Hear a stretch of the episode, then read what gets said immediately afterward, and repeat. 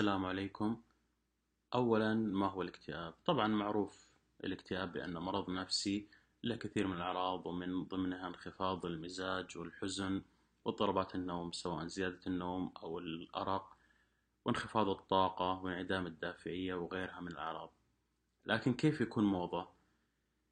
للأسف كثير من الناس يظن هذا بناء على مواقع التواصل لاحظت كثير يدعون أن الاكتئاب صاير موضة وأن المتأثرين فيه أو اللي يدعون أنهم متأثرين فيه حسب ظنهم يبحثون عن لفت الانتباه فقط أو مجرد تقليد للمكتئبين. والأدهى من هذا بعضهم يتهكم ويضحك على صغار السن والمراهقين اللي يبدون أنهم مكتئبين يعني بمقولات مثل يعني شافوا بحياتهم. آه للأسف هؤلاء اللي يعني يقولون مثل هالكلام ويتبنون مثل هالأفكار. هم يجعلون حياتهم الخاصة كمعيار يقيسون فيه حياة الناس. فهو إذا عاش مراهقته بسعادة وعدم وجود هموم للأسف يروح يسقط هذا على المراهقين المصابين بالاكتئاب. بالتالي يتهمهم بالضعف والدلع والتقليد. وللأسف يتناسى هؤلاء أن الحياة مختلفة وأن كل إنسان له تجارب الخاصة وأن العمر ما له علاقة بكثافة التجارب أو صعوبتها.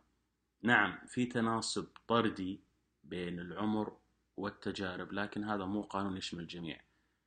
آه، يعني ممكن تجد شخص عمره ستين سنة ما عاش ربع تجارب شخص عمره عشر سنوات. طيب وش سبب انتشار الاكتئاب؟ أو بالأصح سبب انتشار اللي يدعون أنهم مكتئبين. برأيي الأسباب كثيرة. من ضمنها هل فعلا الاكتئاب يعني انتشر فقط بالزمن هذا؟ هل عندنا نسبة موثوقة عن عدد المكتئبين سابقا حتى نقارنها مع المكتئبين اليوم؟ آه، أيضا في السابق ما كان في عالم رقمي يسهل التواصل آه، فبالتالي المكتئب ما كان عنده وسيلة للتعبير بعكس اليوم. كل شيء متاح له بضغطة زر وبدون ما يعرفه أي أحد. أيضا وهذا الأمر مهم. كثير ممكن يكونون ما يقدرون يعبرون آه، أو ما عندهم الشجاعة للتعبير لكن لم يتشجعون يتكلمون عن معاناتهم إذا شافوا أشخاص آخرين عبروا عن أشياء مشابهة. برأيي الشخصي التعبير والتنفيس أمر جدا جدا صحي وهو إن كان ما يعالج المشكلة لكن على الأقل يساعد في التخفيف من تفاقمها.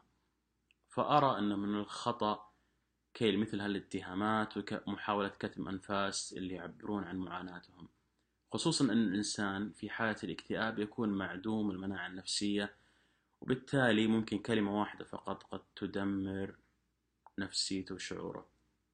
لكن هل ممكن يوجد شخص يكذب فعلا يدعي إنه مكتئب وهو غير ذلك لأي سبب؟ نظريا نعم لابد يوجد مثل هالأشخاص لكن في هذه الحالة ما هو الخيار الأسلم؟ أن تحتقر من معاناة شخص ويطلع صادق أو تتركه يعبر ويطلع كاذب لك الإجابة